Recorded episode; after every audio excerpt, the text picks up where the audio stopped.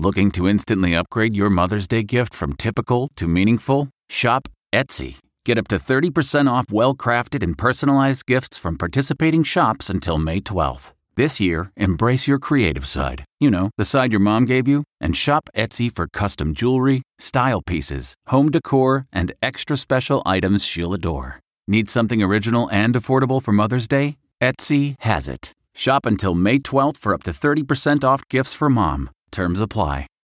Reporter's Notebook with David Begnaud. As a Catholic, and someone who's proud to admit it, I was surprised to hear the remarks from the White House press secretary today following the president's comments.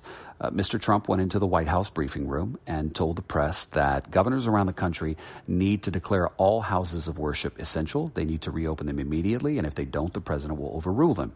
Now, the president has made threats in the past to overrule governors that never panned out because there were questions over whether he even had the authority to do that.